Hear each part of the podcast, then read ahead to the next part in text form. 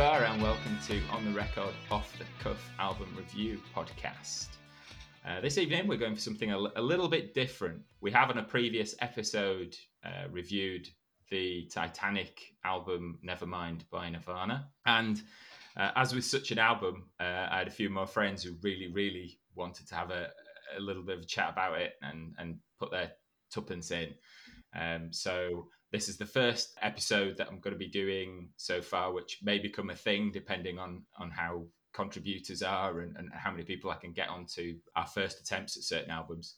Uh, where we're going to do anyway a Nevermind extra episode. And with us tonight, I've got a first timer and friend of mine, uh, Rebecca. If you want to say hello. Hello. And we've also got Sean, who's been on uh, one of our podcasts so far. Say hello, Sean. Hello. Hello. So, uh, I'm not going to say too much tonight, as I've already ranted and raved for nearly two and a half hours previously at another session. But we'll uh, see what we can uh, get out of this and get, of course, your guys' thoughts on on what's going on with this album. So, I guess my first uh, my first question would be I don't know who fancies taking it first, but my first question would probably be what your first impressions are of the album as a whole when you'd heard it a couple, of times. What was sort of initial impressions? Do you want to do you want to kick off, Sean, and then I can do. I mean, um, I mean, in terms of background, this this is uh, this is an album that, that kind of passed me by at the time. I was, I mean, yeah, it had to been living under a rock, I think, to have not heard "Smells Like Teen Spirit." But uh, as an album as a whole, I was heavily entrenched in the um, in the underground rave scene, and that's basically where where I spent spent my days and nights. So other than smells like Teen Spirit, it was um, it was quite a, a, few years later, and actually it was when I started to to DJ and and DJ with more diverse music, so playing student nights and playing rock and grunge and alternative uh, rock and whatever you want to call it, and and it was as a consequence of having to diversify my music that I was playing that that really opened my eyes and ears to this album and. Uh, like I said, I think before we came on, this is something. This is an album that I return to on such a regular basis. I, I, I couldn't even tell you how many times I've listened to it. It's in the thousands, I'm sure. And I, personally, I think it's a, an absolute masterpiece of an album. I, I, absolutely love it. I think that every track on it is, is solid. It's it's got emotion. It's raw. It's hard. It's it's just it's everything that, that you would want in an album. It's it, for me, it's, it's, it's beautiful. Well, like, like myself, Becca, I suspect you weren't hidden in the in the rave scene because I, I, I wasn't I was here when it happened. But um, yeah, uh, give me your thoughts, Rebecca. Let's see what we think. Well, ironically, I had an uncle who was about fourteen years older than me who was an absolute ravehead, and uh, so actually, I probably was a little bit more into that scene when I was younger, but. Uh, no, I mean, like you know, ninety one. I was still in primary school, um, and I hadn't really kind of come to music properly at that point. I think you know, I was a classic, you know, girl of the 80s, you know, late 80s, early 90s. I was listening to whatever was on top of the pops and in smash hits. You know, there was a lot of boy bands. Although actually, I did like the more rougher edge of it. I was more E17 than Take That. I liked a bit of a bad boy. A, a, um, class, a classic combination. The E17 take that. Definitely. Yeah, yeah, absolutely. Yeah, yeah. Um, and so really like you know like sean i was pretty late to it really i don't think well i say pretty late to it a couple of years behind i don't think i really heard it till probably around 93 94 um, and in that classic kind of teen girl of the 90s kind of way, I'm sure any other female listeners of my age will recognize, you kind of like are expected to listen to more the poppy side of things. And actually, it's not very for girls is rock at that period of time. It's a very masculine world, and, and you know, boys listen to that. So my experience of it really did come through boys that I hung around with and boyfriends um, who kind of introduced me to that scene. So I have one of those classic stories of the first boyfriend, summertime love, you know, like introduced me to the likes of like Dr. Dre and Offspring and Nirvana, amongst a selection of other things that have drifted off in my memory, like Uprising and Destruction Crew. They didn't stick with me.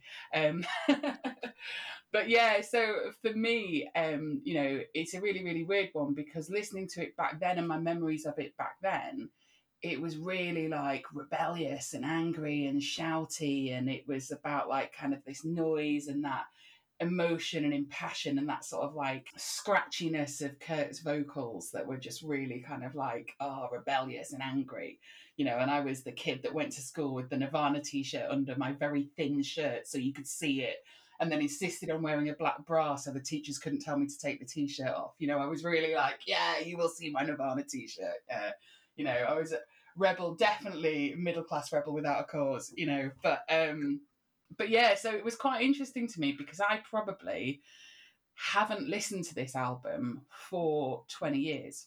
Like, I don't think I've listened to Nevermind in years. And interestingly, actually, Nirvana's Nevermind is probably my least favourite Nirvana album. I actually much preferred In Utero and Incesticide and um, the uh, Unplugged album were my sort of kings of Nirvana, really. Mm-hmm. So it's quite interesting for me to kind of go back actually after having this conversation and say, all right, okay, let's listen to Nevermind and kind of remember it. And just the, the immediate thing that kind of sprung out to me that I was like, oh my God, is it's way more pop than I remembered it to be. Like you listen to it, right? And you know, knowing what I know now about Kurt Cobain, because you you know, we've all watched Montage of Heck and read all of the, you know, books and seen all the documentaries and things like that the fact that I know now that he was a massive Beatles fan, like, oh yeah, of course. You know, you've got all of these really poppy, bouncy bass lines. Um, you know, you've got these very melodic. You know, as much as something like Teen Spirit, for example, comes across as very shouty and angry, you can hear all the words pretty much. You know, in almost all of them, you can really hear all the words. So it was really weird to me because I was expecting to listen back to this thing of my teen youth of like angry, aggressive music and actually listen to it and thought, oh my God, this is a pop album, which kind of then really resonated, right? Because that's kind of what Kurt thought. He didn't really like it because it was too clean, it was too overproduced for him. You know, the types of bands that he was listening to at the moment, you know, at that time where, you know, whether it be bands like the Pixies or the Melvins or, you know, they weren't like heavily produced bands. There was, you know, the the root of the Seattle scene was very much that kind of DIY, you know, we haven't got the money to produce things, so just do it, stick a load of distortion on it and it and it'll sound fine and you know, and that saved cash. So for Nevermind to be this kind of really heavily produced, clean, warm sounding record is kind of really weird. So it was quite weird to, you know, totally turn around my view of it and be like, oh my god, yeah, it's it's not how I remember it actually. Yeah, I and I think I think for me, like uh, I think that's one of the reasons why it's an album that I return to because it, it's. I remember similarly to yourself. I think that uh, at the time, very angsty. The the kind of the image of Nirvana was very angsty. Um, and actually going back to it, it's not at all that. It's it's almost a lot lighter than than you recall from the time. Certainly, mm. like when I first properly listened to it, um, which, like I say, was much later, much after it came out. My view was it was still that that it was that kind of uh, alternate, angsty teenage uh, rock record and listening to it over the over the years, my opinion of it has changed. And you're, you're, absolutely right. It's much more poppy. It's much more accessible. It's a rock record that most people can listen to. I think, but I, but I think there's a power in that, and I think that's why I can return to it in a way that some albums maybe of that era, uh, like some of the punk albums of that time, I kind of think they're just they're now noise to me. And it's i don't know if it's my uh, my hearing changes as you get older or what but uh, some of those are, are, are, much more difficult to return to. I think it's also about your mood and your state though isn't it right? Because there's a lot of i would agree with you there's a lot of like rock albums and punk albums that i listened to at that time that i felt that energy i felt that you know I was in really into like post hardcore scene, so that emotion, that you know, that sort of thing was like really key. And actually, if you're not in that state of mind, you know, I'm a settled, settled adult, you know, with a home and a husband and all those sort of things, and and and I don't feel like I need to cling to that sort of like emotional stuff as frequently as I did, you know, in in earlier life. And I think that's to a certain degree with the, you know some of the Nirvana stuff. I kind of get what you're saying that actually, Nevermind to a degree, almost a completely unchallenging happy poppy album that kind of slots yeah. in at any point of your life. And if you want to drill down into the emotional elements of it lyrically there are some quite dark moments in it and there's some quite deep thoughts in it but ultimately what you have is a pop record you have, yeah. I think what's what's interesting about it is some of the arrangement in there is that, and it's all mm. it's almost entirely through, apart from maybe the last track on the album, which is uh, you have very quiet, very quiet bits with build up and then very noisy and shouty and loud, and then drops back into a, a, a, quiet period, and then and then and then it's raucous, and it's it's pretty much all the way through. So you can even you can listen to this in, in the background. You can almost have it as easy listening, and then it wakes you up. It snaps you out of of whatever it is you're mm. doing with some of that raw power, but. Um, mm. it, it, I think it is an album that, that almost anyone can access now. I, I wasn't going to say too much, but this is like I, I this this is why I love the new opinions. It just triggers so much more stuff. But I, it's interesting that you didn't that that you both came to it a little bit after the fact for sort of different reasons. Um, I'm an old fart, obviously, so I was, I was there. I was there at the time, um, and again, my experience was it was a little bit of a jarring thing. First off, I mean, I remember I, I I literally remember I'd heard Teen Spirit before, but I remember listening to the album for the first time, and it was on in a, in a essentially a Walkman uh, cassette and it was in a mill that I worked in because I'd uh, le- I'd started playing guitar, failed all my A levels, and ended up working in a mill, but running a van, a van, running a van and playing in bands. So that was kind of my life at the time. I was a child of Guns N' Roses, Poison, Skid Row. Other than Prince, who sort of got me to pick up a guitar, the stuff that I was playing and with, with my contemporaries was was rock, and this was the, the there'd been other alternative album releases at the time, things that were creeping into the consciousness, I think. But this album became so huge so quickly that it sort of stands out. And I, I remember listening to it and I loved Teen Spirit and, and, and I found some of the even even though it was, as you say, pop, especially when you listen back, having, you know, with I, I know particularly perhaps Becca's taste in music, that, that sort of heavier stuff generally you you you know, your, your level of what's heavy and hard and harsh it diff- differs over time, doesn't it? So, and I can remember at the time thinking, well, this is a bit much because it's that little bit more dissonant, though yes, very catchy, and um, it's it's not as sort of straight edges and, and as defined musical melodies as a lot of the sort of blues-based rock, rock I was listening to, or the sort of glam uh, rock and hair metal I was listening to at the time. So I, I found it slightly jarring but I guess it was symptomatic of the fact that I was moving with the flow of the zeitgeist as well, that it did kind of take me with it.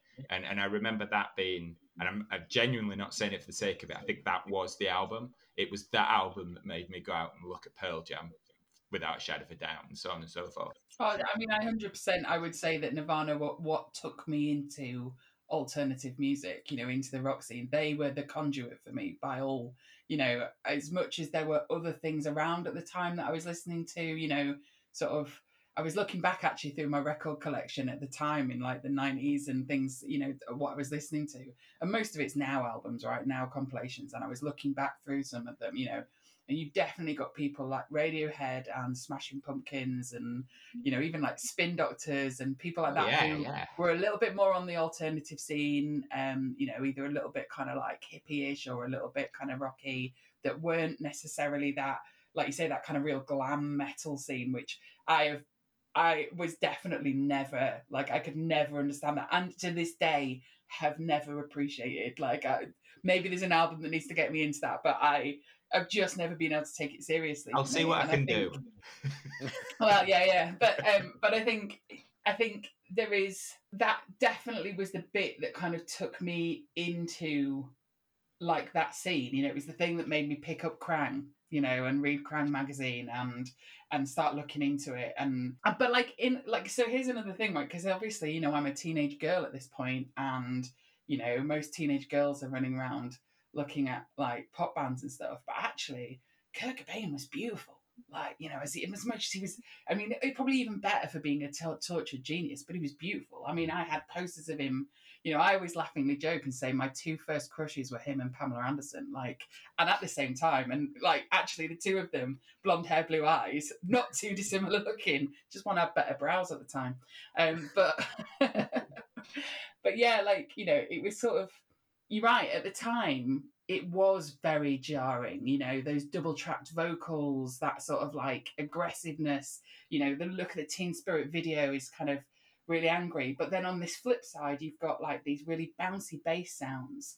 You've got what I saw in an interview recently, um, which I didn't realize. Right, I always kind of thought the drums sounded really rocky, but Dave Grohl did an interview recently. In fact, actually, it's uh, if you've ever seen it, there's a YouTube series called Hot Ones where people eat hot hot sauce Yeah, on chicken wings. yeah. The Dave Grohl one's really good, but he was talking about how all the drum beats are um, disco, and he took all of his influence from Nirvana for drumming from disco.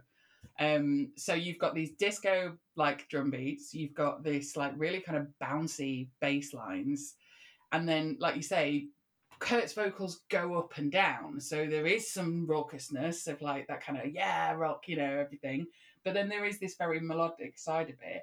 And this very beautiful, mysterious man at the front. And then when you look at something like the Teen Spirit music video, it's like it's basically just out of any teen American teen film like ever. Like bunch of angry kids in a in a you know in a school hall with some like cheerleaders.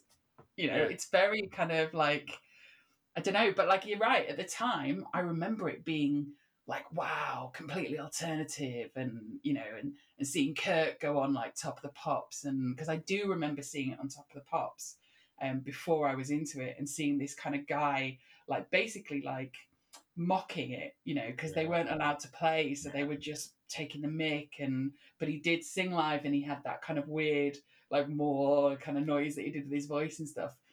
So yeah, it kind of it's so weird. I don't know. It's just very weird for me because I've got this total contrast of back when I was younger, it just being this kind of like really, like you say, jarring kind of like, what is this crazy noise?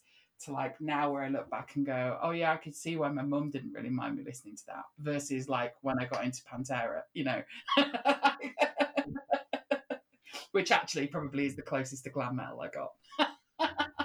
it is kind of lovely that that gap has sort of it hasn't made it any better or worse it's just redef- it's it's mm-hmm. redefined because you've got so much more context and there's all that context of other heavy music and other angry music or what have you um, i love the stuff about kurt. I mean he yeah he was a good looking fella. There's no doubt about it. You said a really interesting thing the thing about the tortured genius as well and the sort of appeal.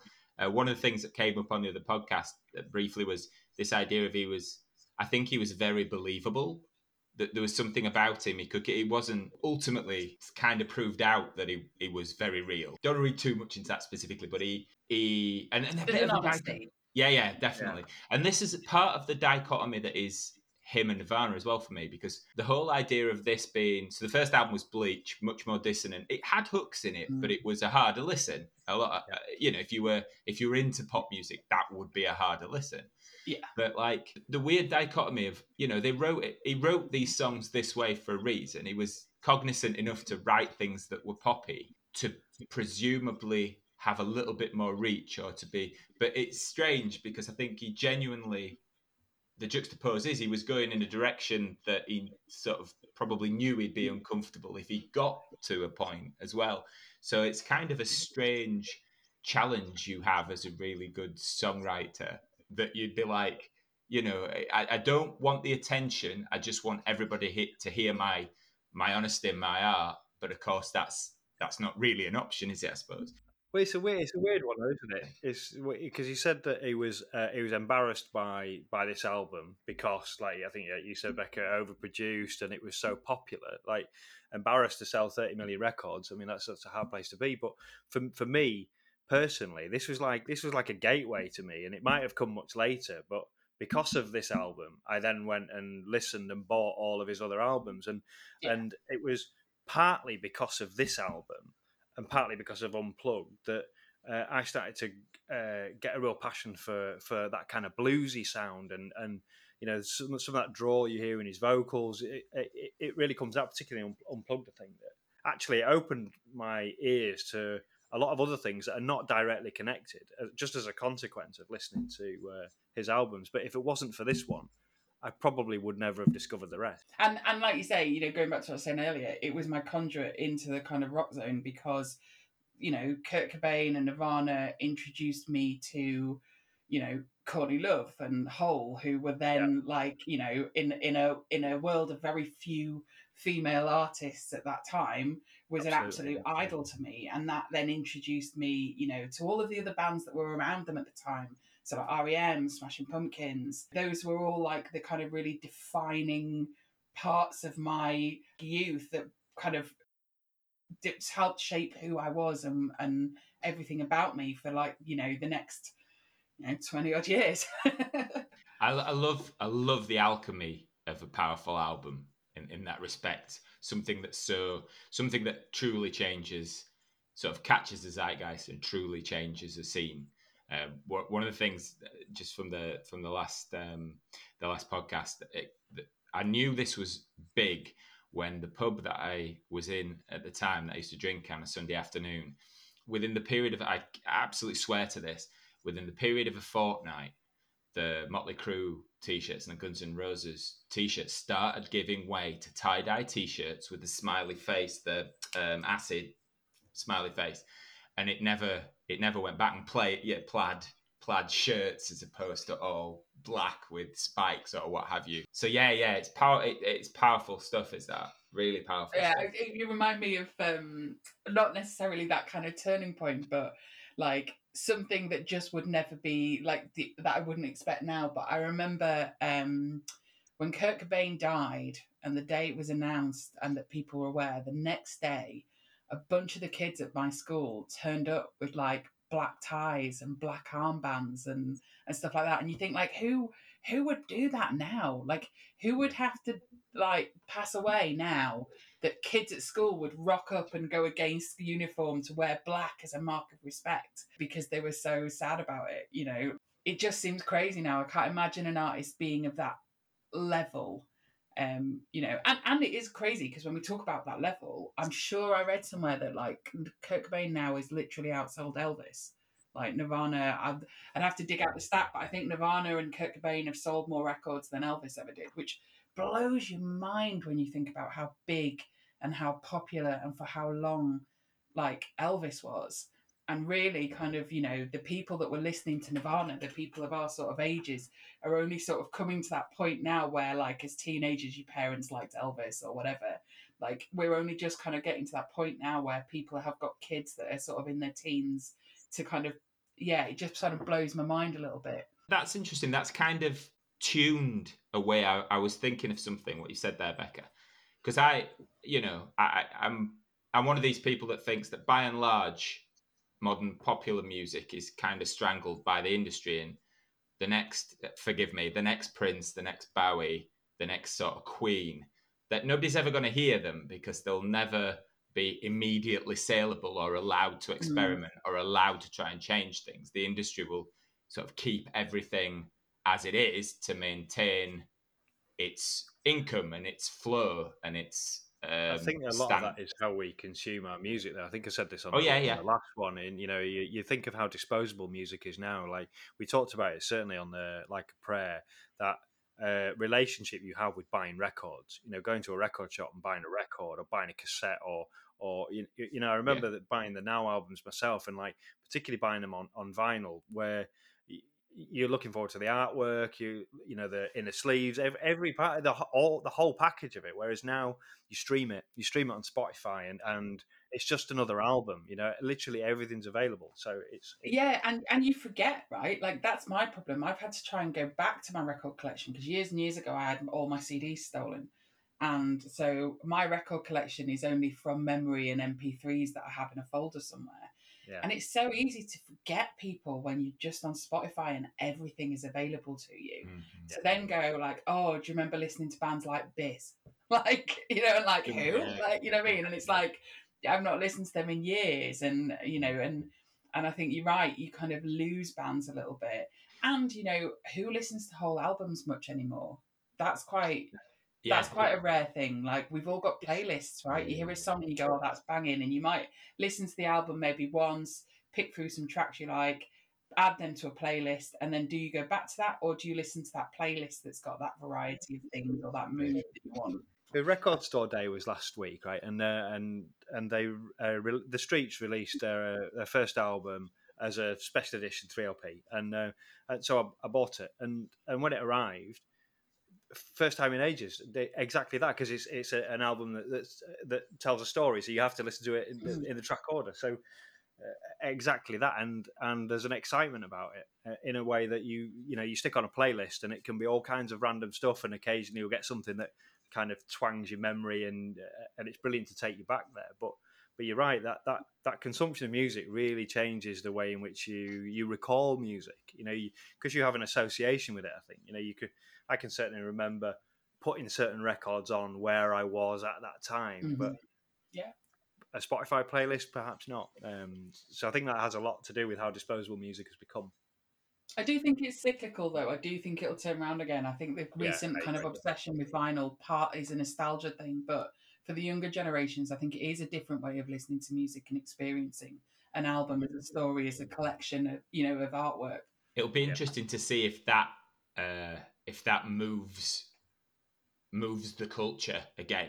Because let's face it, you wouldn't have thought you know there would be a massive vinyl section now anywhere, and it's you know, it's a primary thing. It's not like a tertiary thing. It's there and it's big. Sorry, just coming back round. So the thing about tuning, Kurt was one of the last. this idea of like icons, the mm. people who can't come through anymore. He was kind of an icon, iconic. I, I again, I don't want to overdo it, but I, his, I guess, his his ultimate, his ultimate conclusion feeds into those things. It kind of can't not do in a way, but nevertheless, I, I, I would sort of in a sense, I'd put him up there with the likes of Prince and Bowie for sort of impact on on, on culture and impact on populist mm. music, without shadow of a doubt.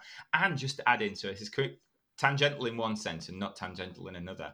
I've been collecting the Now CD reissues, and I've got one to ten because. I, as a backup in the car, because my car's still got a CD player. So the Now albums are alive and well, and they were certainly a very big part of me growing up from oh, two yeah, to one. Yeah, yeah. From now yeah. 20 onwards. I, I, I, I, now 20 is the first one I remember having owning on cassette. Um, wow. And then kind of moving onwards. And so that's like literally, like I say, will have been sort of when I kind of really discovered music in the early 90s, really, and kind of. They're an institution. Definitely. So there was an interesting thing, right? Because you mentioned before about like kind of like where you first heard it, and I was thinking about that, and I was thinking about what my music history was beforehand. And there was a really interesting point, you know, going back to that comment I made about how Kurt was really into the Beatles. And, it, and I didn't really think about it until then, but actually, that's what I was listening to as a kid. Because as much as we had the pop music, you listen to your parents' records, right? And my yeah. dad had this Beatles cassette tape, but it wasn't the popular tracks. It was like some of the slightly darker ones, you know, it was like Fool on a Hill and, mm. you know, and those slightly more surreal, like Octopus's Garden and, you know, some of those type of things. And actually now you kind of sit back and go, well, maybe that was the bit that was lining me up for Nirvana because I recognized it, you know, the way that, you know, um, I can't remember, there's one specific track and I can't remember the name of it off the top of my head, but it's certainly it's used within multiple Nirvana tracks where they have that double tracking. Um, and yeah. I once read somewhere that the Butch Vig had talked Kurt Cobain into that, and he didn't want to do it. And the way he'd sold it to him was because that's what John Lennon did. And yeah, so yeah. Kurt was like, "Fine, if John Lennon does it, I'll do it." Like, and that was a thing because you know. Yeah, yeah. Well, on I prior to doing the first podcast, I went and watched the classic album episode with Nirvana, and I, am ashamed now because I can't remember which song it was either. But you're absolutely right; that is exactly what the Butch Vig said. He said, "This is how I'm going to sell it to him." And whenever I needed him to do something, I just told him John Lennon. yeah, yeah. So it's probably but, absolute bull. He's just like, "Yeah, yeah, John Lennon did that." Yeah, I'm, yeah, I'm sure. Yeah, I'm sure the recording technique stuff's absolutely spot on. I, am sure it is. I'm sure it is. Oh well, okay, all right. That's painted a nice. Uh, a nice picture for you guys, and that's that's great. Some nice different things actually there from uh, uh, our previous session, which is really cool. So I guess we're not going to do absolute track by track tonight because I'd be a bit bit arduous after the first one. But the one the one track before we go on to our own sort of selections and and, and expand a bit further. But the one track I guess that has to have that little that little bit of a pedestal moment itself is is smells like Teen Spirit, as that was. Uh, well, I'm, I'm making a bit of an assumption here. For me, it was certainly the the first track that I became aware of them. I think I heard it um, in a club on a very knackered bottom end PA, um, and sort of became like, well, what's that? Then I probably saw it on TV with the video, then bought the album. That that would have likely been over the period of about a week, to be honest.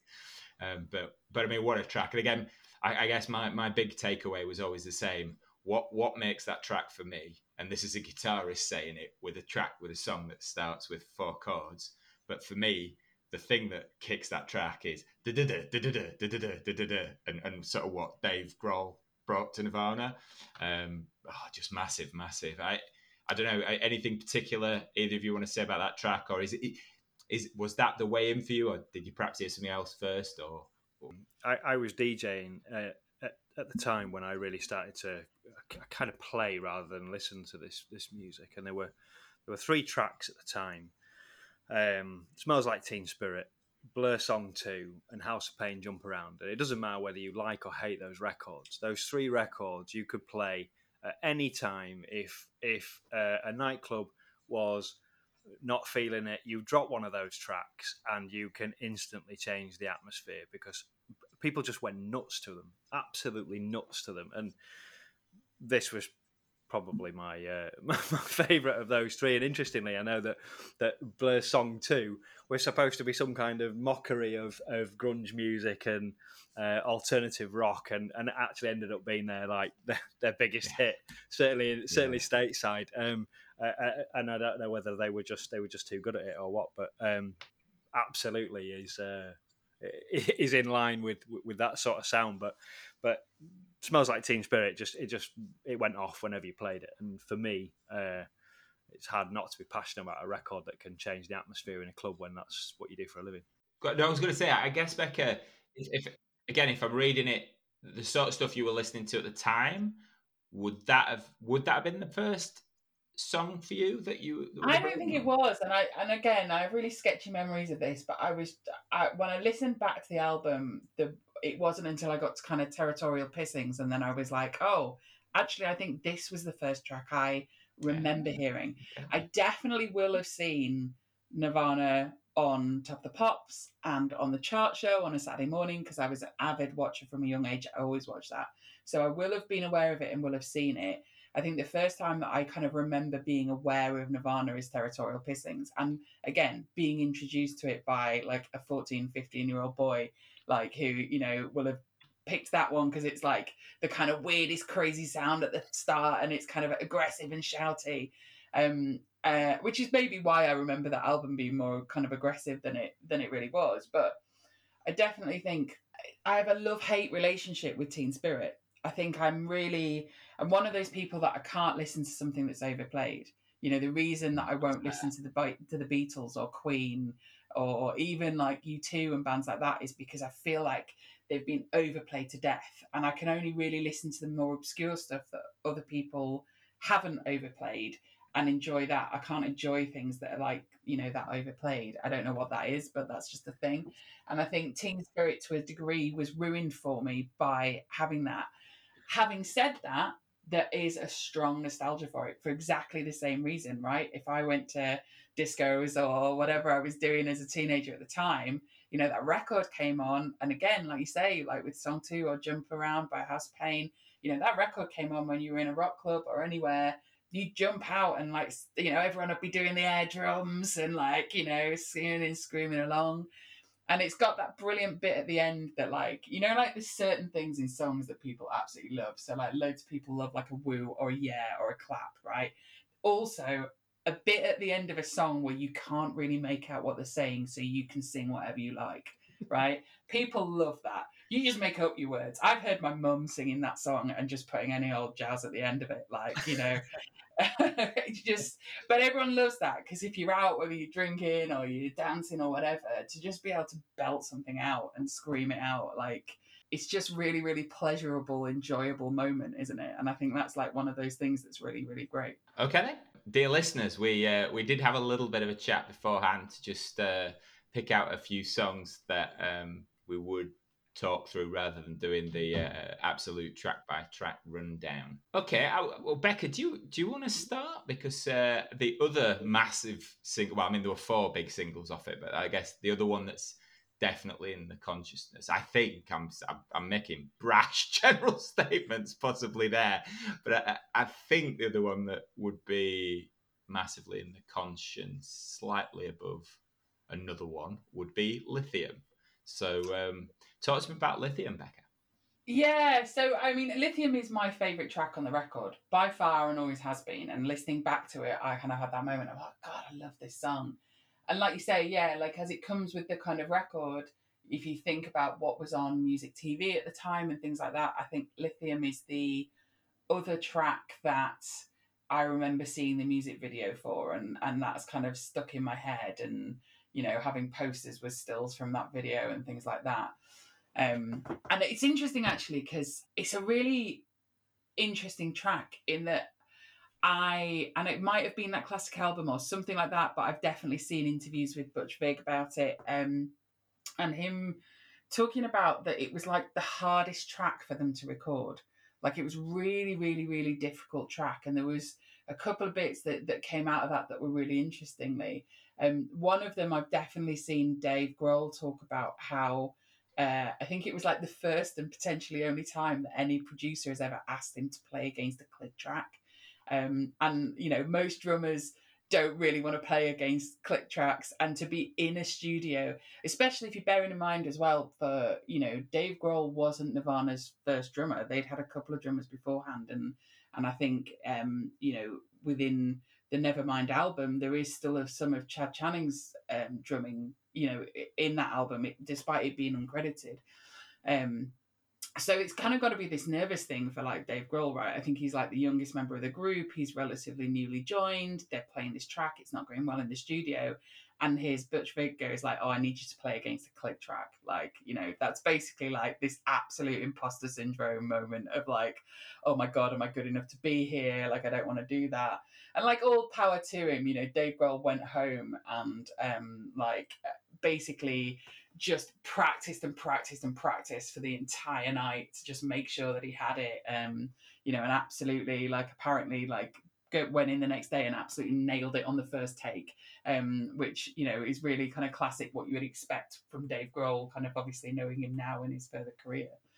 Um, but interestingly, the other thing that kind of um, came out of Lithium was the track Endless Nameless, which is the sort of end track. Uh, there's meant to be a hidden album, but allegedly got left off the first cut and ended up getting added back on later um, through mistakes that were made by the uh, audio guys. But um, that track is basically a song born of frustration of not being able to get the guitar part right in Lithium. So Kurt Cobain was absolutely sick of this track. He kept playing Lithium over and over again, getting it wrong, getting really angry. And so, just kind of at the end of one of these days, just absolutely powered out the guitar parts for Endless Nameless. Um, and allegedly, absolutely just smashed his guitar to smithereen in pieces at the end of that track because he was just so angry. Um, which then kind of goes back to your comment about like that honesty and, and like that authenticity that he had you get a track like that that genuinely was just born of out and out frustration. Um, but interesting again that Lithium again pop song, you know, it's got and I think one of the really nice things for me, um, which I did a bit of nerdery on this because I wanted to know. So, you know, anyone who knows me knows my brother's a sound engineer, so I kind of know a little bit about it and I want to know things. Um, and uh, I was kind of really interested in the the guitar sound because it's really warm. It's really warm and like a little bit muddy and and kind of it's got this real kind of beautiful tone to it. And apparently, the way they achieved that is they actually played uh, the guitar through um, a fuzz box and then through a bass amp and recorded it using one of the like a traditional kind of like bass I don't know what the microphone was nowadays, but a microphone that was used for bass. So it actually was kind of like using the kind of like bass technology and the sounds and you know whatever the wording for it is to pull the guitar through, which I'm assuming is what gives it that kind of real warmth and kind of lovely feel to it. Um, so yeah, I thought that was quite an interesting little tidbit on that uh, for those absolute audiophiles that like that level of nerdery. Um, I wish I could remember all of the all of the specifics of it, but yeah, it just it just made me laugh that that was kind of like, oh, okay, yeah, it sounds really kind of warm and bassy. Well, because you're using you know that sort of stuff, which is quite nice. No, it's funny you say because I, I, was saying to, to Paddy before we uh, before we joined that I'd kind of put some headphones on and put myself in a darkened room and scroll some notes in the dark about this, and and uh, exactly the same thing. You know, the couple of the takeaways for me on this particular track was the warmth of the guitar sound, but also it's it's one of those where you go, does Kurt Cobain really get the credit he deserves for the quality of his vocals? Because they're just, and it, it, happens quite a lot in this album, but they're just on point. They're just totally on point. And uh, you're right, it's a it's a it's a, a, pop it's a pop song. I seem to remember the video. I could be mixing it up, and I seem to think it was kind of a bit of a play on a on a um, a pop music video as well. It was certainly it was a it was a pop record, but there's also something very Nirvana about it. I think it was. Um, well, yeah, because it goes back to that thing you were saying about that kind of like jumping up and down, right? Because it has these yeah. really, really, really quiet verses that then transition into these really raucous, loud choruses, which yeah. is sort of like almost like the trademark to a degree. The, the darkness and light was their motif, yeah. wasn't it? You can mm. this this this is what I like about right pop sensibilities. You can be a pop band in the charts with with a a, a group of uh, young young lads, young ladies, just just doing pop music. You can hit something hard like this. You could be I don't know Ministry doing it with three guitars and a load of sequences and two live drummers as well. You it or, or, or uh, you know Nine Inch Nails or something like that. But the, that that key thing of you can make a thing poppy by you know utilizing brilliant hooks and great melody um, and it, it you, it's you can just insert it into any style of music. Pop, this is like yeah, pop pop isn't pop isn't a type of music in a sense. There is a, a distinct pop, but popism and pop sensibility is, is sort of universal. And um, and yeah, this album, as you but as we've all said, it absolutely reeks of it. It absolutely reeks of it. Um, and completely unsurprising that it was listening to the Beatles because they they were about as good as uh, some of the parts for people who could possibly be for writing pop tunes, basically. Yeah. and I think it says a lot, doesn't it? Because you've got people like he's really into like the Vaselines and the Melvins and that kind of early DIY Seattle kind of scene. It's not quite, you know, he, he does quote himself as being quite influenced by punk, but at the same time, I think it is like that kind of more softer. I mean, like, you know, Seattle at that time, like, you know, previously had been a real kind of hippie city. So it was never a mainstream place. It was always quite a hippie place.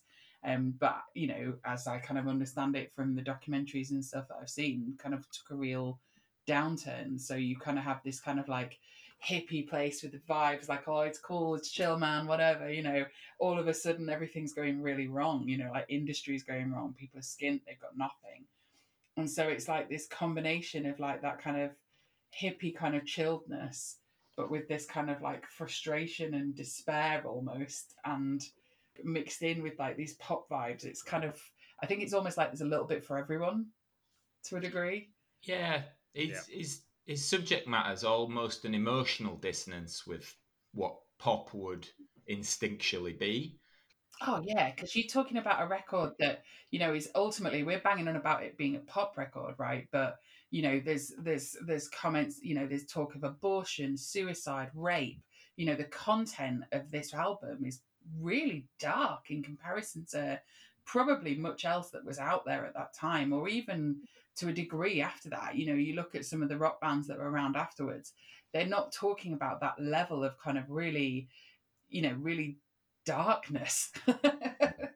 You know, the, you know, there's anger and there's frustration and stuff, but you're not talking about, like I say, abortion. Who and even to this day, hearing tracks like you know talking about things like that that's quite infrequent right you're not hearing that very often unless unless right it's quite alternative you know unless you're listening to dying fetus or something like that like, like fair play but like in something that we're talking about in the pop realm and, I seem to remember reading um, at the time that that uh, the reason why they got so much airplay was because uh, in some of the mixes that you, you couldn't really tell what he was singing about that the the lyrics mm. were seemed nonsensical and that he was almost uh, mumbling his way through the tracks that that uh, that it was almost intentional that you couldn't quite pick up all of the things and therefore it's probably okay. And then some radio stations were like it probably isn't okay so we're not going to give it the airplay but but most did because they knew that it was a sound that was going to get listened to. And like MTV did it. I mean they they went from like being played at two o'clock in the morning to being on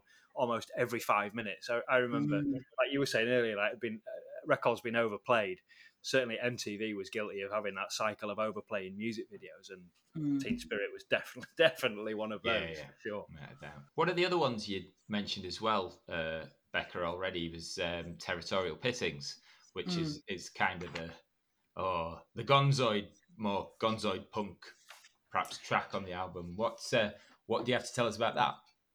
Uh, yeah, like I say, that was that was more. I think, like I say, I think it was my introduction to it was via teenage boys who, you know, that was angry. It was bouncy. It was, you know, raucous. Um, you know, so I can understand the appeal to, you know, to teenage boys. So to play it to me, I was kind of like, oh, okay. And you know, looking back on it at the time, I don't think it was a favorite. I think it probably was more one of the more challenging tracks on the album. It's less kind of pop, and like you say, it falls more into that kind of punk category.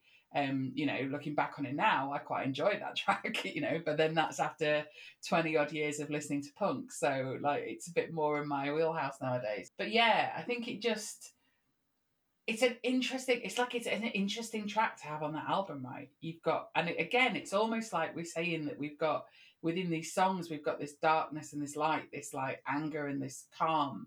And actually, throughout the album, you have that right because you've got out, you've got tracks like Territorial Pissings that's all energy, all aggression, you know, real out there, versus a track like Polly where it's kind of really calm and dark and quiet. And like, so it's almost like the the track listing is in itself a reflection of how the songs are actually made up. No, very much so. So you you, you mentioned Polly there. Mm. My least favorite. My Yeah, least yeah. favorite. Right, but like not a song I skip, but I just don't like it. But I think, you know, again, it goes back to that content thing, really. So Mm. I, I think they address it on Montage of Heck, um, but certainly within some of the books written about it and biographies, that it's Polly is written about a rape, and it's it is literally written about uh, a girl, a teenage girl, like a young teenage girl in the eighties who it was abducted. Um, and she was basically kidnapped and held hostage, and I think literally like hung either in a cage or or something like that. And so the song is very much about that, which so it kind of you know lyrically when you listen to it, you kind of pick up on some of the lyrics that you kind of like oh, but the interesting thing that is kind of like something that you don't really hear, right? Because the song isn't written from the view of the victim or the observer. The song is written from the view of the kidnapper Yeah. like you know it's it's about this idea that this like young teenage girl has befriended a kidnapper to try and get away like played along to get away and he's written it from the kidnapper's view like that's like when do you hear that and again that's one of these things of like we talk about this like as a pop album but that's some real dark shit right there like you know Yeah, and yeah. and again something that you know, you name me another pop song that you can think of that's talking about from a rapist's perspective. Do you know what I mean? Like, It's one of those. It's one of those records that if it, it you could play it on in the background and think that it's quite um, just a soft song, and then when you sit and you listen to it, you go, "Oh, oh, oh my god!" Because it's it, it's not even disguised. Like the lyrics are are pretty distressing stuff, right? So mm, to, for it to pass you by, you think, well, where, where was it? But it, I don't know if it's the melody, if it's his voice, or what. There's something that disarms you about that song. But then when you when you do listen to it, like say in a darkened room, and you and you focus on what you're listening to, it, it's quite amazing how how, how yeah, you're listening to you're listening to a track about rape and Yeah. torture and and Yeah. and this guy that kind of wants it and like and you know And like you say, because of the viewpoint, the viewpoint that you're you're listening to, it as if like through the protagonist's mind, and and uh, that's it's kind of yeah, weird. and, and and for Kurt Cobain to be clever enough as well, because don't forget we're talking about a man that is to this point he's like only in his early twenties, right?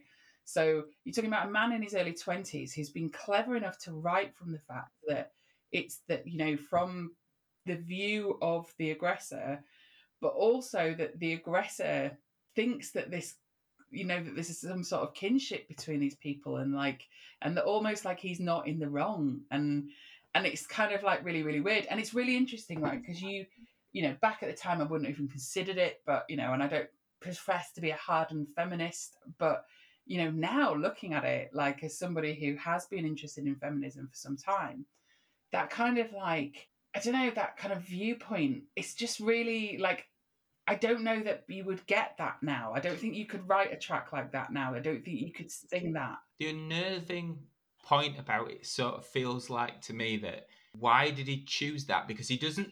He just does it starkly. There doesn't seem to be any payoff to it. It's just there. That's the point of view he writes it from, and it's informed from a situation he was kind of aware of on the news. But Mm. it's again because you. I mean, I don't think there's anything sinister with Kurt Cobain in any way, shape, or form. But you you don't get a sort of there isn't any positive spin, and and I say no no payoff as to why or what, which you know as somebody who's listening to art, you're not necessarily going to get, and that's understandable. But that in and of itself is is quite disquieting of somebody that I guess the flip side of the coin is you know blue eyes, blonde hair, as we've spoken about. It's Yeah, yeah, and, and and like as much as like you know in his later life, obviously you know drugs are a big thing and heroin and and you know the alleged sort of you know obviously none of us really know, but the alleged sort of pain that he was suffering from from chronic illness and stuff. But you know prior to that, Kurt Cobain, you know if you read stories about it from friends and family, he had like a really happy childhood and upbringing. Like for the most Mm. part, he wasn't like a tortured genius from having like a really traumatic life. I mean, it depends on the accounts you read, obviously, but you know, for the most part, most people seem to think that he kind of didn't have that tough a time until maybe his sort of later teens, and then he sort of gets into some stuff that maybe you know throws him in a different direction. But yeah, so it's, it's, there's obvious, but obviously, you know, there is always these darker themes. His obsession with, you know, certainly like um childbirth. So so here's a thing that I read the other day that I didn't know. Um I looked into this when uh, the guy on the cover of Nevermind uh, started to sue uh, Nirvana, right? So yeah. and I was kind of reading up on it because it's an interesting thing, right? You know, you know, Yep. saying oh that they didn't have permission to print it and everything. Um, but I actually found out why the Nevermind record was that image, and it's because Kurt Cobain wanted to put a picture of a water birth on the front cover. Yeah. Yeah, Like, uh, yeah. and and he couldn't. They wouldn't let him. So he said, "Well, fine," you know. And that was the alternative. You know, you look at things like in Utero and yeah. and even like you know, th- there's so much imagery within all of the records Yeah. about this concept of like childbirth, water birth, abortion, like climbing back on the umbilical cord. You know, all of those things. There's a definite theme throughout all of it. And again, I don't know whether people were talking about that around the time that like Nevermind was around. Were people considering that that was, or was Nevermind just such a clean pop album, and people weren't kind of paying attention to what was behind it at the time? I don't know because because the artwork on, on that album, like on the reverse cover, so I'm gonna, I, I have it here, so I'll, I'll- show you it. Obviously, not not too great for the listeners, but um, like on the back, the the the monkey. And I don't know if you've picked up on this. So this this is a this monkey is like a like a little monkey in front of a collage that Kurt Cobain did, and this this collage is made up of uh, like diseased vaginas and uh, all kinds of all kinds of nastiness as, as he was prone to do, and uh, funnily enough, just managed to managed to get through on the back cover of the album, and there was there was more focus. And the, the, the story I read about the uh, about the front cover was that they wanted they wanted to uh, censor it, like the record label. I think it was uh, Geffen wanted to wanted to censor it. Uh, so they wanted to effectively put like a, a black line over it so it was censored and, and Kurt Cobain said uh, you can only put a sticker over the top of it that says if you are offended by this you must be a closet paedophile and and and so so in the end they relented and put out that album cover i think i think that's a brilliant story That was indeed on the on the thinking about it. I think that was something that was mentioned on the um on the classic album thing. Yeah, yeah, yeah. It was it was a challenging visual, a challenging visual. uh, and again, as times have moved on, I don't think you'd be able to do put that album cover out now. No, I Um, don't think you could release a track like Polly. I don't think you could put those Probably you not. know, what's no. on the back of that would be, you know, if you look at now what gets absolute fury and outrage, you know, Yeah. actually, arguably, we were less conservative at that point than we are now in some degrees. It's so it's so strange how over time things change like that. Um, that I, I, it just brought to mind the Appetite for Destruction cover Yeah, yeah. that they wouldn't initially let them have. It's it's oh, where and you know what's art? What should be allowed? There's no ill intent. It's telling a story, or it's it's uh, seeding an emotion. But again, what are emotions you shouldn't see? What are things you shouldn't talk about? What should be in it? Oh, God, we could go on forever. Which I won't. I won't. Don't worry. Let's stick with the album.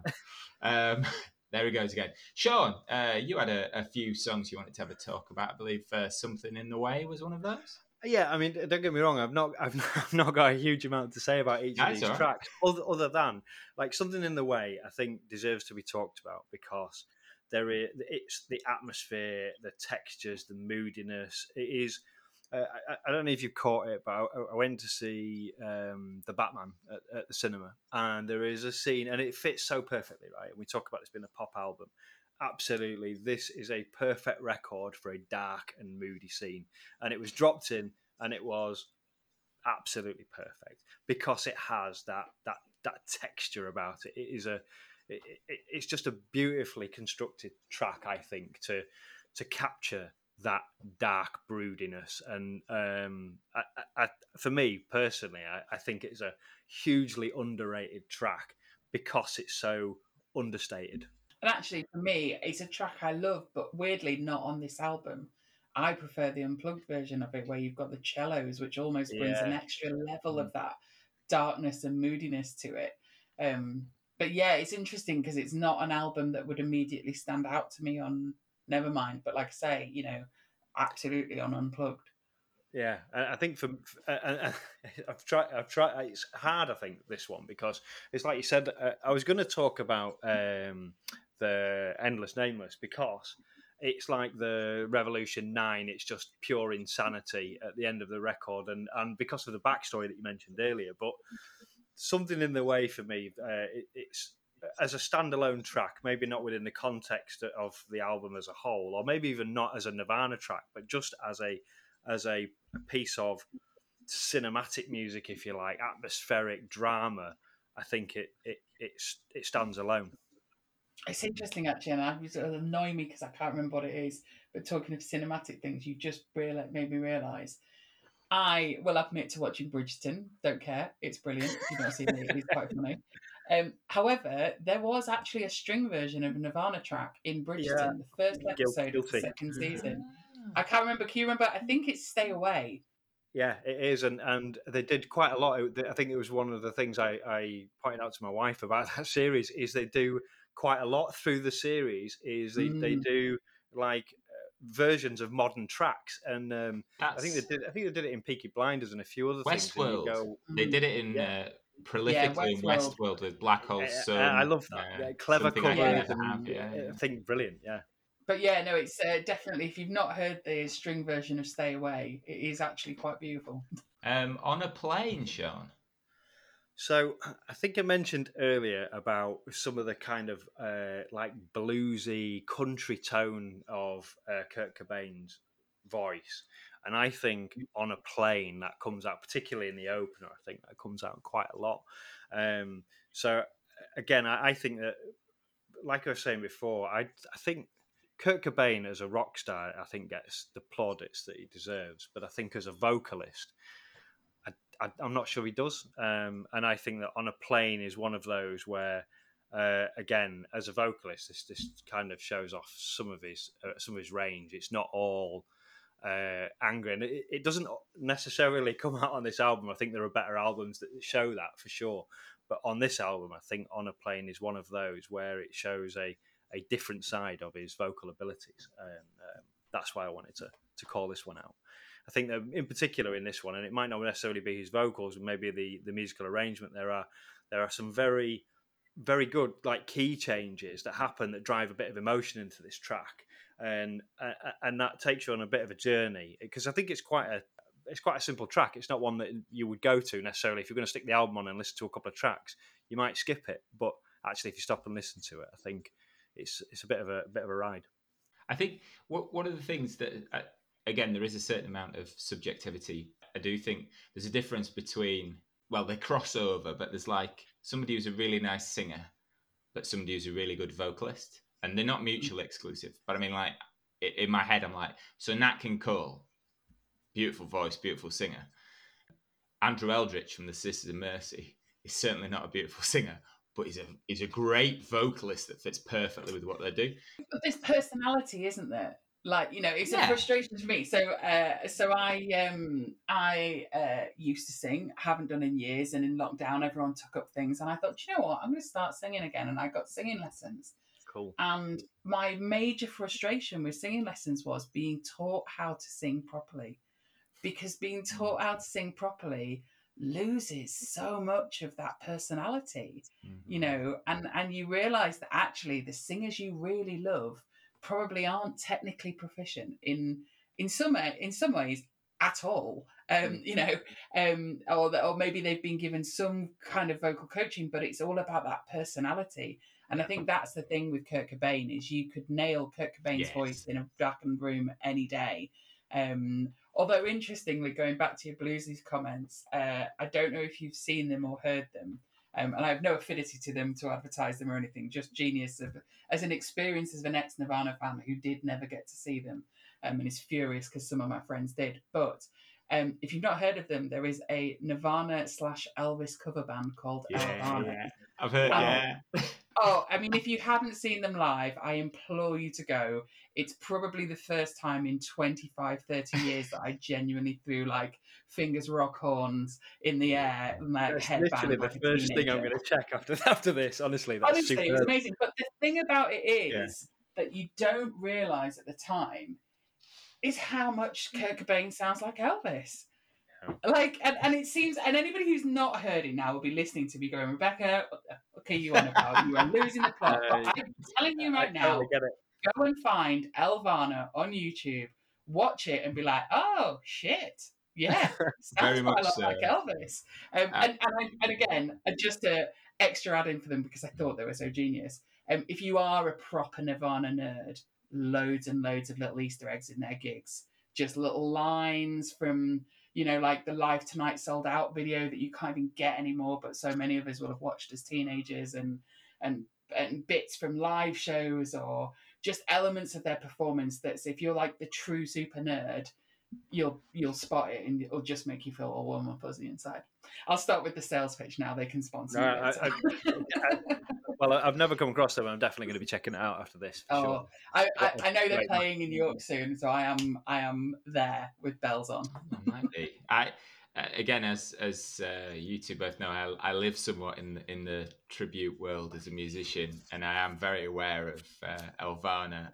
And indeed, Sean, you do need to check them out because they're they're unique and brilliant. They really are. Uh, yeah, but it's it's a fantastic way of experiencing nirvana live without being able to do that because they're Yeah, you know they are an and awesome and live there are a few decent there are a few decent tributes to them out there as well.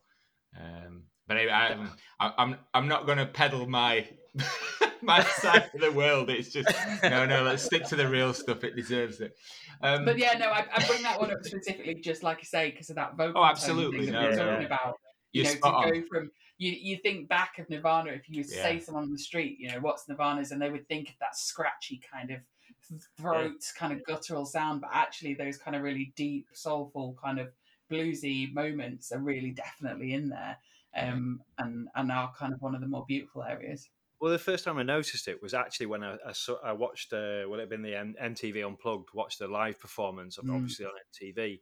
And it was then that I really noticed it that because obviously it, it is a little bit more stripped back by its very nature and, and actually got to show off really what a, uh, what a performer he was and in a completely different setting. Mhm. You know, it was completely out of that kind of concert headbanging type thing, if you like. And, and I, I loved it, absolutely loved it, fell in love with it.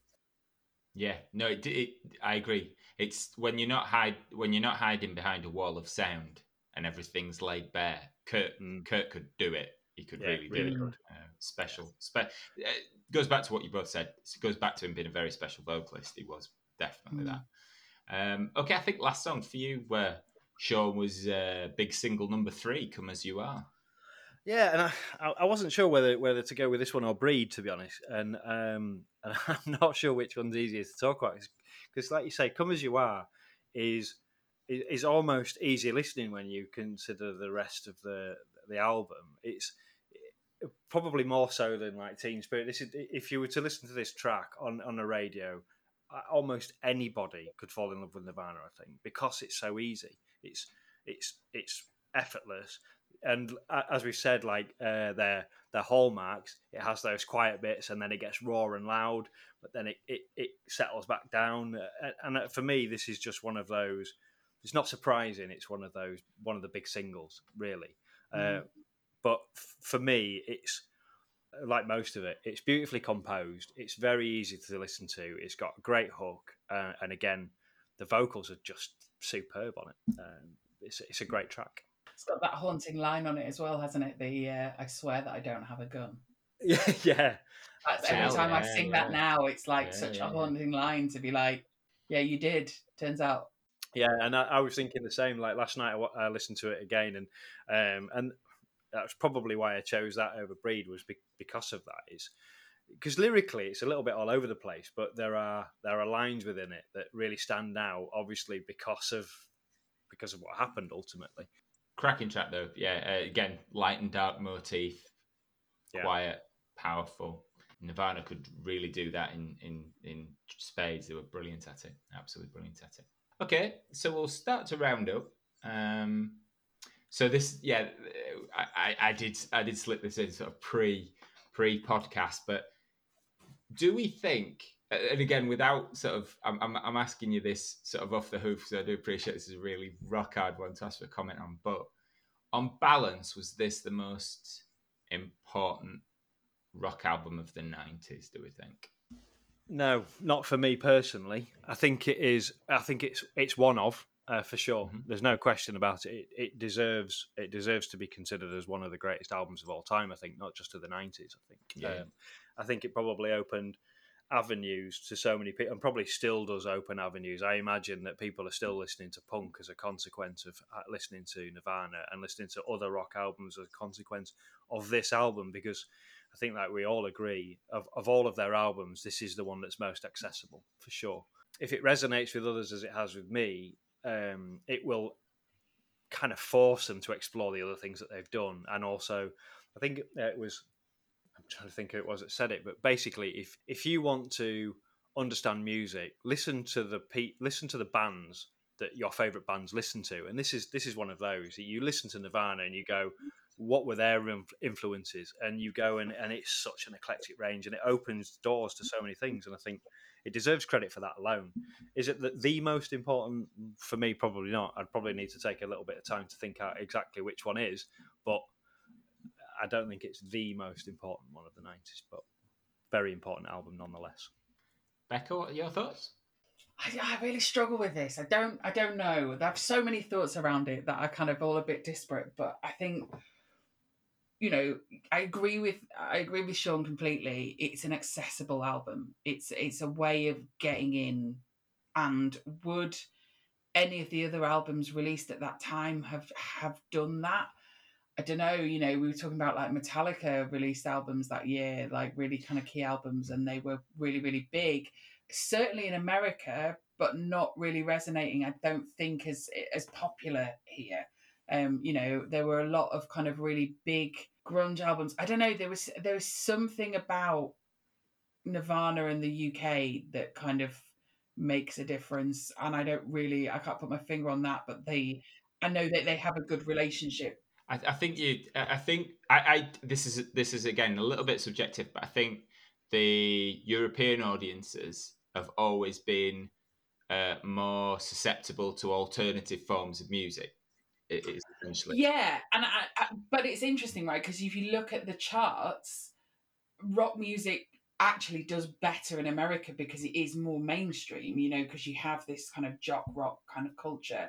So rock music as a whole does better it's much more of an underground scene here, but we have a kind of big and thick underground, and and and so that kind of produces. But but yeah, so I think I think there's something. Sorry, sorry. I was just going to say I think the timing of this has a bit of an impact as well because if you think like um, like Guns N' Roses in the late '80s, in particular, that start of the 90s there was a shift in, in popular music particularly like i was saying about like mm. the, the rave scene and dance culture and um, electronic music was starting to infiltrate into popular music that there was there was quite a lot of diversity in the in in particularly in the charts. I think at that time, so it maybe got a little bit diluted. Yeah, maybe, and I think, and it's, it's sort of you know, and again, it's you know, I kind of believe that the music industry is entirely cyclical, and you see the same things, and you know, fashion and culture generally. Um, and I think you kind of see remnants of obviously, you know, it's very kind of the '90s and grunge and things like that is sort of coming back in again.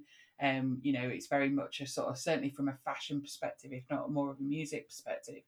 Um, and I think you are seeing, like you say, you know, as much as uh, you know, there was the sort of 80s sort of hair metal, hairspray metal yeah. kind of scene. Yeah. To a degree, it was quite polished. Yeah. Um, and it was a product, you know, certainly towards the end of it, it was a polished record product. Absolutely, yeah. And Nirvana and the grunge scene were very much a kind of rebellion to that. Um, and, you know, much like the punk scene to the 70s, um, was that kind of DIY side of things um, it was more honesty, it was more authenticity, it was things that people could connect with because, you know, not all of us can connect with being surrounded by like piles of cocaine, hookers, and limos, but we could connect to living in a place where there was no hope and, and nothing. Um, and I think at the time as well, coming out of this period of excess in the 80s into the 90s, which kind of was a little bit more you know, you see it in the fashion where like heroin chic is a thing, you know, God forbid that's ever a thing now, drug addict chic, but it's a very much a turning point. And so I question, I question whether another band would have done this. And I don't know the answer, but the bigger thing that springs in my mind when I talk about it is, would Kurt Cobain still be here if it wasn't for Nevermind? Was Nevermind the thing that broke him? Would they have ever been as big without Nevermind?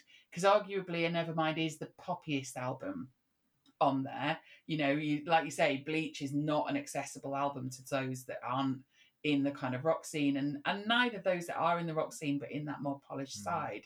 And the albums that come after that, yes, there's definitely some really poppy tracks on Incesticide, for example. Um, in Utero is quite a kind of equally as dark, if not more dark, especially from a content perspective. So, would Nirvana have ever made it as big without Nevermind? And therefore, would Kurt have really folded in on himself in the way that he did? Because it, you know, allegedly a lot of it was around kind of that not being able to cope with that level of fame and being popular ultimately because he was someone that always felt like an outsider you know part of the reason why so many people so many of us connect mm. to him he was an outsider. He didn't feel part of that world.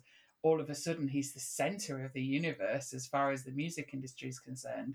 And that's, you know, that level of pressure having to comply with what you should do versus what he wants to do and that inner conflict yeah, is potentially part of the reason he's not here anymore. So, and then you look at like people like Dave Grohl, for example, and think, well, would I want Kurt Cobain still here?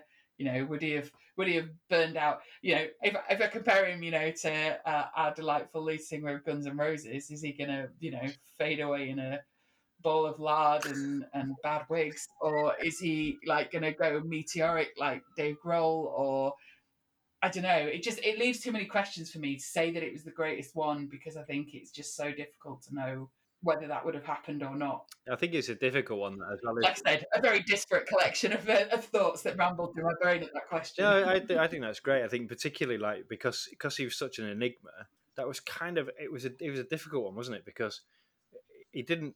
It, it said he didn't feel like he wanted to be that popular, but could never escape it because people wanted to know more about this this this kind of enigmatic guy, and and uh, that must have been a real difficult place to be. So Nirvana might not have, uh, sorry, Nevermind might not have been the, uh, it might not have been the catalyst, but it, it, it could easily well have been for sure. Mm. Yeah, I, am I'm, I'm similarly undecided though, perhaps leading into it a little bit. One of the things we covered before, um, and I think the thing for me about this album that I would argue that it definitely was was the gateway. It was the gateway to alternative mm. music, mm. being the primary form of heavy music heavy popular music. It, prior to that, it was hair metal, it was rock. Post that, it was plaid, it was grunge, it was other things. Just, uh, uh, I mean, a couple of interesting dates. 1989 saw The Real Thing by Faith No More and Pretty Hate Machine coming out by Nine Inch Nails, right? By the time you get to 91, you've got Nevermind, uh, Blood Sugar Sex Magik, and again, Peppers have been around for a long time, uh, and Pearl Jam's 10. And then Rage Against the Machine's debut album wasn't until 92. So I, I, in my head, I look at things like that and I'm like, yeah, I think I think it was possibly the one that pulled everybody into. Actually, there's all these bands out there who don't sound like a five piece, five piece with two guitarists doing uh, straight four on the floor blues based rock anymore. They're all very different. Let's start consuming, and and I, I think yeah, and I suppose going back to that comment, going back to that comment earlier about outselling Elvis, yeah. like actually you've got to kind of pay attention to that a little bit, right? Like we've just sat here as a group of three people who will, you know, appreciate alternative music and music in its many mm-hmm. forms. Mm-hmm. Um, but actually, how many people are there out there that could say that about Nirvana if you talk about the volume of people that have listened to it to be able to outsell Elvis? That's that's mind blowing. So arguably you can't argue well you can't argue with numbers right? Like that volume of, of record sales they've got and and for them to be such a gateway a gateway drug uh you know into the rock industry and and punk and and all of it there's sort of different forms yeah. Yeah no i i can see where you're coming from paddy. It's kind of uh yeah you can't argue with those numbers and and and like you say where and and actually if you think back now you know yes Red Hot Chili Peppers have been around for a lot of that time, but do you know what? I bet if you went and looked, I bet their record sales are still way less than Nirvana. Yeah, yeah. Even though they're still releasing records and still touring, I bet Nirvana still top I, them easily I, by a lot. I, I just think that Nirvana, Nirvana woman, uh, Nirvana, Nirvana will have been contributed to the sales of a lot of those bands massively by yeah, pulling. Because this is the other thing. I sorry, I'd forgotten this when we talk about. My apologies. The other thing about it is I think um, Cobain pulled teenagers in because any anybody mm. who's a believable melancholy who is below the radar, not ostentatious, not not you know a quiet guy with troubles, that hit teenagers. They they relate to that.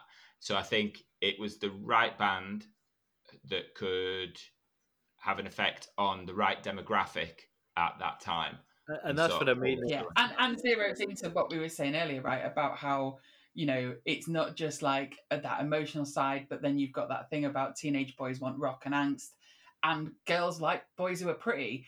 And so actually, he kind of covered a lot of bases. You know, I turned my brain from boy bands to Kurt Cobain, and that was an easy move because he was, you know, he had that aesthetic. So I think you're right. Yeah, like it's not just in the poppiness of the music, but it's that overall package that they provide. But that's why listening to it several, you know, like twenty years later, it's uh, or thirty years later, it's it's a completely different sound. It's a different album, right? It's it, it's it's a mm. completely mm. different experience to, to what it was what it was back then. Um, and probably to, to people that listen to it now that of that of that age because it, it, it still has that impact. I'm, I'm, I'm certain it does. Oh yeah, I'm sure if you put that in front of a teenage kid now who's never really listened to rock, yeah. They would be totally like, "Oh my god, this is so heavy. this is such a." And actually, like you know, we're sat going like, "Yeah, it's a pop album. It's definitely a pop album with disco and blues, and it's a pop album." Um, but yeah, it still will be to somebody you know that's not heard that before. Um, and and yeah, you know, could you argue that, like you say, it's driven all of those people to those bands and to that scene and and opened up that world and continues to I, do so. I really think more people. I, I, think the Pixies will have a bit, will have always had a bigger audience than Definitely. than they would have had had Nirvana not come out. And, oh and god, Sonic yeah. I mean, I was a Pixies like obsessive for years, and only because of Nirvana. Yeah. Right. Well, I think we'll call it a wrap then for tonight. Uh, thank you very much. It was certainly worthwhile having this chat and catching. Uh, your um, uh, opinions of this band and uh, this album, should I say, and feelings about it. Absolutely great. So yes, uh, I'll re- we'll release everything in the right order, and we have a we have our first companion piece. Uh, need to need to bang some more uh, original ones out there as well, but there's a few in the bag, so we're doing all right. I really enjoyed that. Yeah. Okay, well, uh, thank you for listening wherever you are, and we wish you.